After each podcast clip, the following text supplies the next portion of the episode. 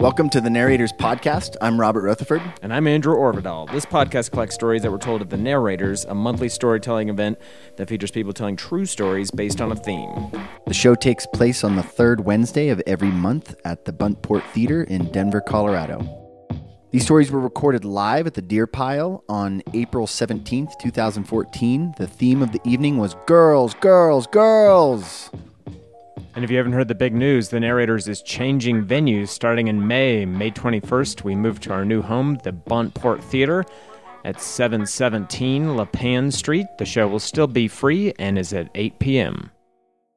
All right, we're going to keep on moving. So, our next storyteller, she's actually a favorite of the show. She's been on the show a whole bunch of times. Uh, she actually is the co host of an award winning podcast of her own. It's called These Things Matter, wherein uh, she and her co host Kevin O'Brien sort of pick apart all of our pop cultural obsessions and they invite fun guests onto the show to help them do so. They are actually celebrating their two year anniversary next Thursday at the Sidewinder Tavern with a live taping of their podcast. Uh, they've invited back uh, past guests and they're each going to tell a story about a song that they love. So should be fun. It's uh, next Thursday, April 24th, Sidewinder Tavern, 8 p.m.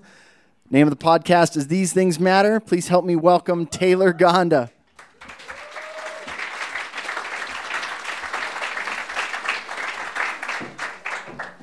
Hey guys.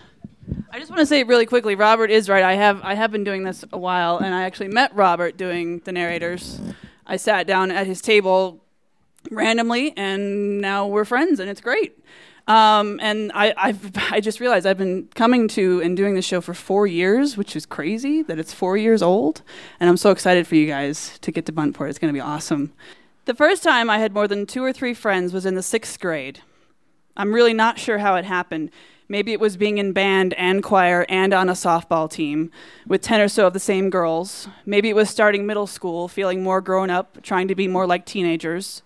Maybe it was just that I stopped playing football every day with the boys at school because they would never throw to me, and even though I would score a touchdown every, every time they did, boys are stupid. Um, I think the most likely answer was that we were adopting a herd mentality in order to survive. It was purely out of fear.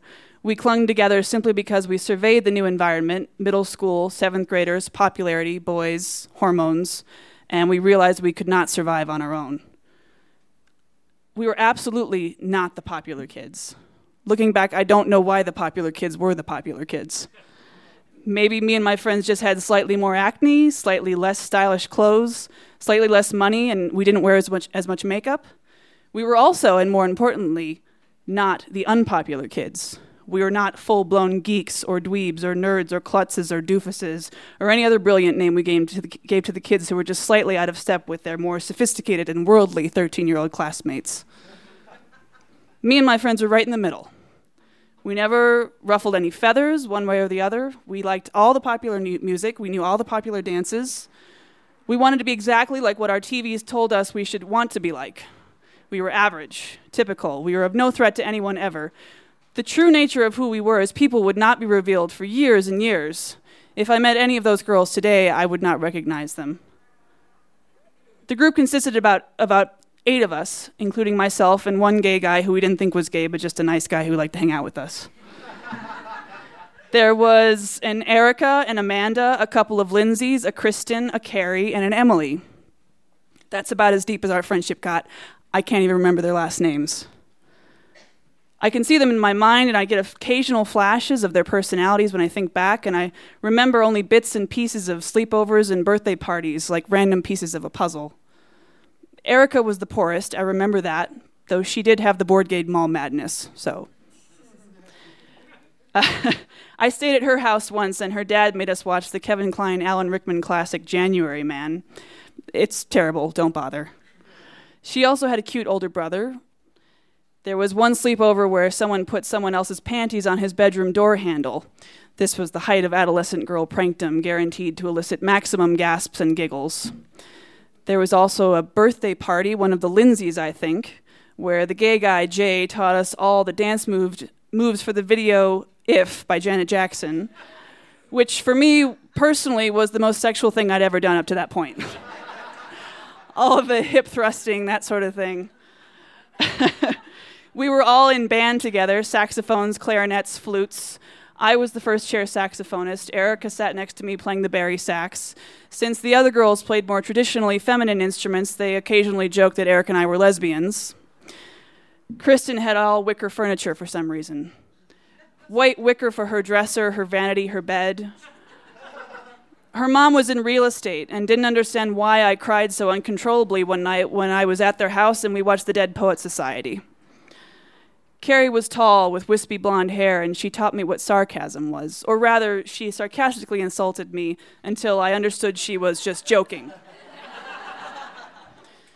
we were all smart girls, teachers' pets. We'd stay after school hanging out with the teachers until they went home at five. One time I accidentally called our favorite teacher mom, and nobody ever forgot it. But the girl I remember most, the queen of our little band of girls who never fit in with anybody, was Emily. Emily was short, with straight brunette hair and glasses, and she was a bitch. Now, I hate that word, and I would certainly never call a 13 year old a bitch, but she was a bitch. I was lugging my 1950s era saxophone in its ridiculously heavy case next to her one day while she was floating along with her flute. And she started telling me everything she knew about sex, which is, of course, an encyclopedia of rumors and lies. And she cackled, absolutely cackled, when I said I didn't know what pubes were. We would walk home from school together often. Her house was on the way to mine. And I'd stop in for a Coke and we'd play a game I think was called Cavemen on the computer. She cackled again when I couldn't complete a simple task using a series of ignorant cavemen as tools. She was mean. She'd lash out. She'd be laughing with you one moment and at you the next. I knew her mom was pretty crazy, and looking back, I'm certain she didn't have a great home life, but I didn't know that then. I just felt attacked randomly whenever she felt like it. At some point, there was a note. I'm not even sure I saw the note, I might have just heard about it and it said something about how Emily didn't like me. I can't even remember how, but I came to believe that my friends were going to ditch me, that Emily had led a coup. They hated me, they wanted me out, sooner rather than later. I say believe because to this day I have no idea if this was just my feverish, insecure adolescent brain that decided this or if it was actually said out loud. It's all a bit of a blur. Either way, I was paranoid the night of Emily's birthday party sleepover. Her mom had moved into a new house that had a hot tub, so we were all excited to go over. But I was on the lookout, trying to decipher any sign of the thing I feared most that these girls had a plan to crush what little friendship we had, that I was so unworthy, that I had transgressed some unknown law, that I was just that uncool. We listened to Ace of Base, and of course, Janet, and we watched The Man in the Moon which is absolutely the perfect movie for a group of 13 year old girls and one gay boy to watch at a sleepover. we were all in love with Jason London by the end. I don't know if you know it. It's a whole love story in the 50s. He dies. It's, I'm sorry, spoiler. My fears were forgotten as we got ready for bed because nothing had happened. And how could anything happen as long as someone like Jason London was in the world? Some feverish dreams occurred in some tightly zipped sleeping bags that night. In the morning, we had breakfast, and it was decided that we'd go for a walk in the park across the street from, my, from Emily's new house. I remember there was giggling and whispers. There were girls taking dishes to sinks, talking softly to one another. My suspicions were raised. We left the house and started walking. Everyone was ahead of me. A gaggle of geese with me waddling behind, red in the face. More giggling, more whispers. We ended up near a tall bush, and suddenly all my friends started running all of them. They took off laughing, seemingly intentionally away from me until they were on the far side of a bush, and I, having anticipated something was coming, ran around the other side, countering their move, tears already streaming down my face. I caught them before they could go further, and I screamed, I know what you guys are doing! And I ran. I ran away. I ran home. I lived only a few blocks away from the park, so I ran to my house. I ran and I ran and I cried and I ran. And I burst through the door and I frightened my mom and ran into my room and closed the door and leapt onto my bed and bawled my eyes out. A few of the girls had followed me all the way to my house. My mom let them in and they tried to figure out what was going on. We weren't trying to ditch you, they said. We would never ditch you. Then why did you all run away? We were, we were playing a game, they said. Through my tears and pain and hysterics, I was never able to actually ascertain if I had imagined that they had been so mean. The next few weeks at school were terrible. Emily wrote me a letter in which she called me con- conceited for thinking that any of them cared about me enough to even bother ditching me. like I said, a bitch. It seemed like there had been an intentional plan, or yes, an intentional plan, but some of the girls were for it and some were against it, and nobody had really made a decision. Parents were called into administration offices, adults tried to sort it all out, nothing was really resolved. My tenuous friendship with those kids faded away over the next few years. Eventually, I made new friends. I started participating in theater and jazz band, which were my saving graces. And I drifted away from those friendships of happenstance, of convenience, of fear. I really hope they're all doing well. I mean, we were 13 after all. I wonder if they remember when we were, as Tori Amos says, hiding with the Raisin Girls. We all thought it was a good solution. Thank you. That's Taylor Gonda. Our first story. This is her first time on the show.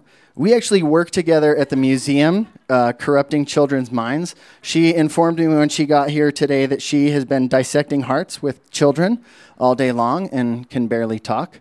Uh, she is a jazz singer, a blues singer, and uh, she doesn't have any gigs coming up. But if you want to find out more about where she's playing around town, uh, you can find her at westbrookjazz.com. Please welcome Julia Wilson.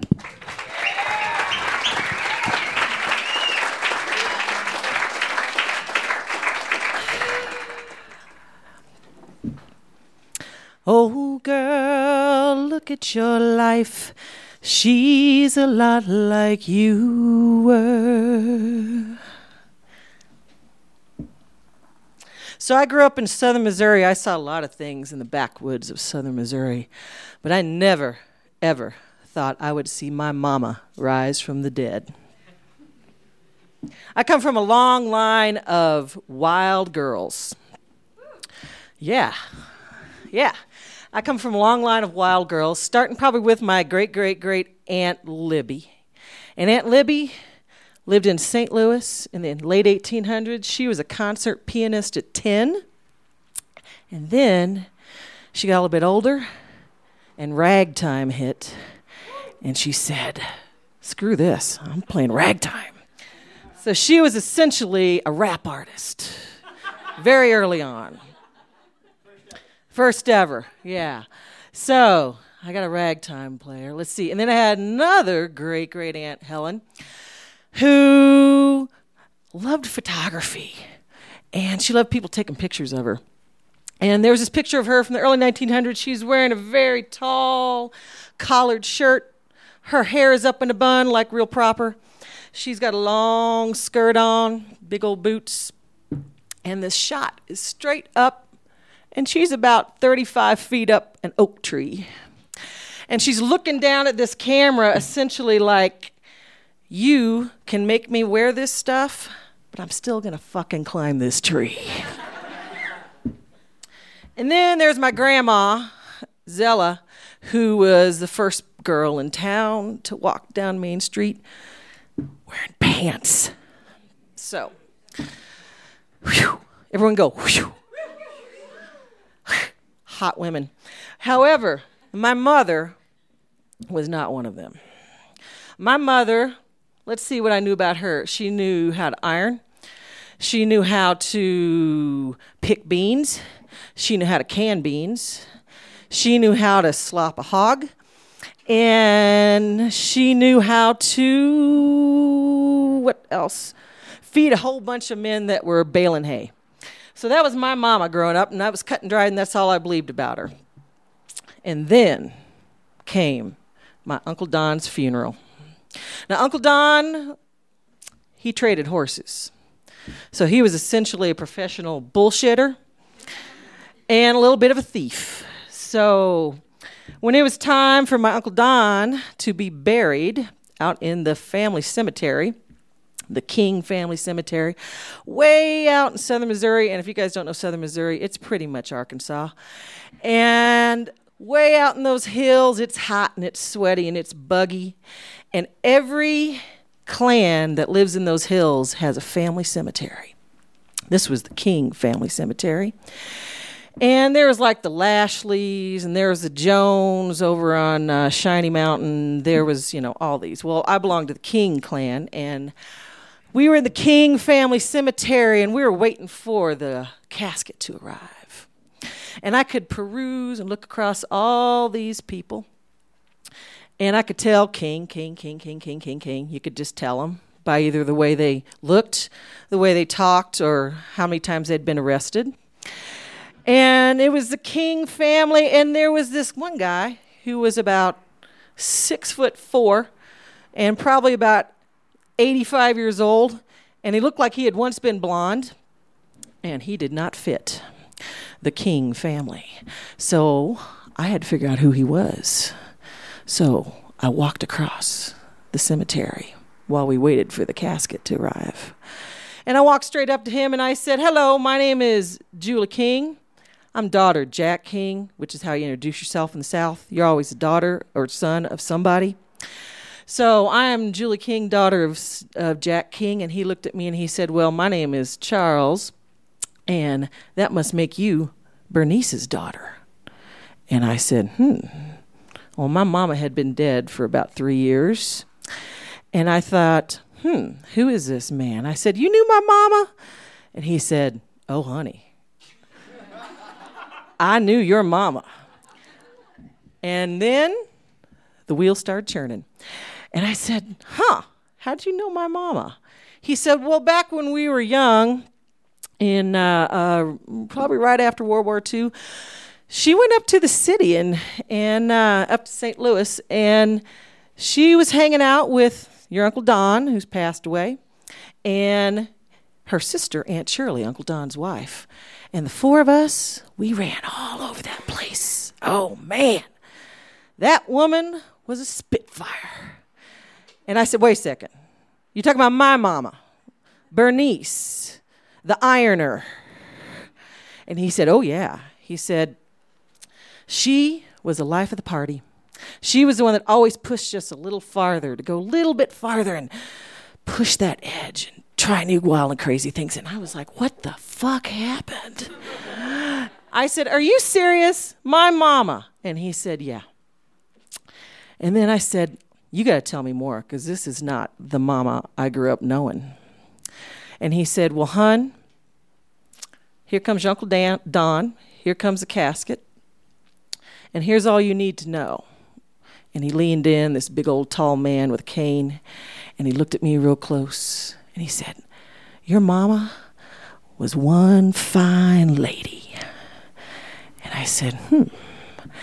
And then he leaned in a little bit closer and he looked me straight in the eyes and he said, And you look just like her. and at that moment, I realized my mother had risen from the dead, and through me, he saw her. And my mama had risen from the dead, and through him, I saw her.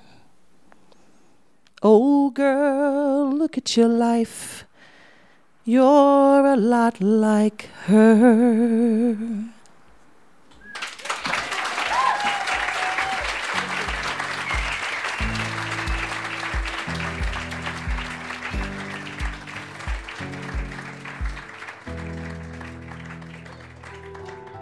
The Narrators Podcast is recorded and produced by Ron Doyle.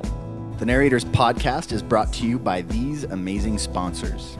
The great guys at Illegal Pete's and Greater Than Records, who, in addition to providing rad burritos all over town, provide great local music and comedy. Check out the appropriately named Sexy Pizza at either of their locations in Capitol Hill or Old South Pearl, or on their website, sexypizzaonline.com. And finally, by the internet superheroes at Commerce Kitchen, who provide internet marketing solutions and search engine optimization for all your e commerce needs. Check them out at commercekitchen.com. For more information about the narrators and to listen to past episodes, go to thenarratorspodcast.com. Thanks for listening.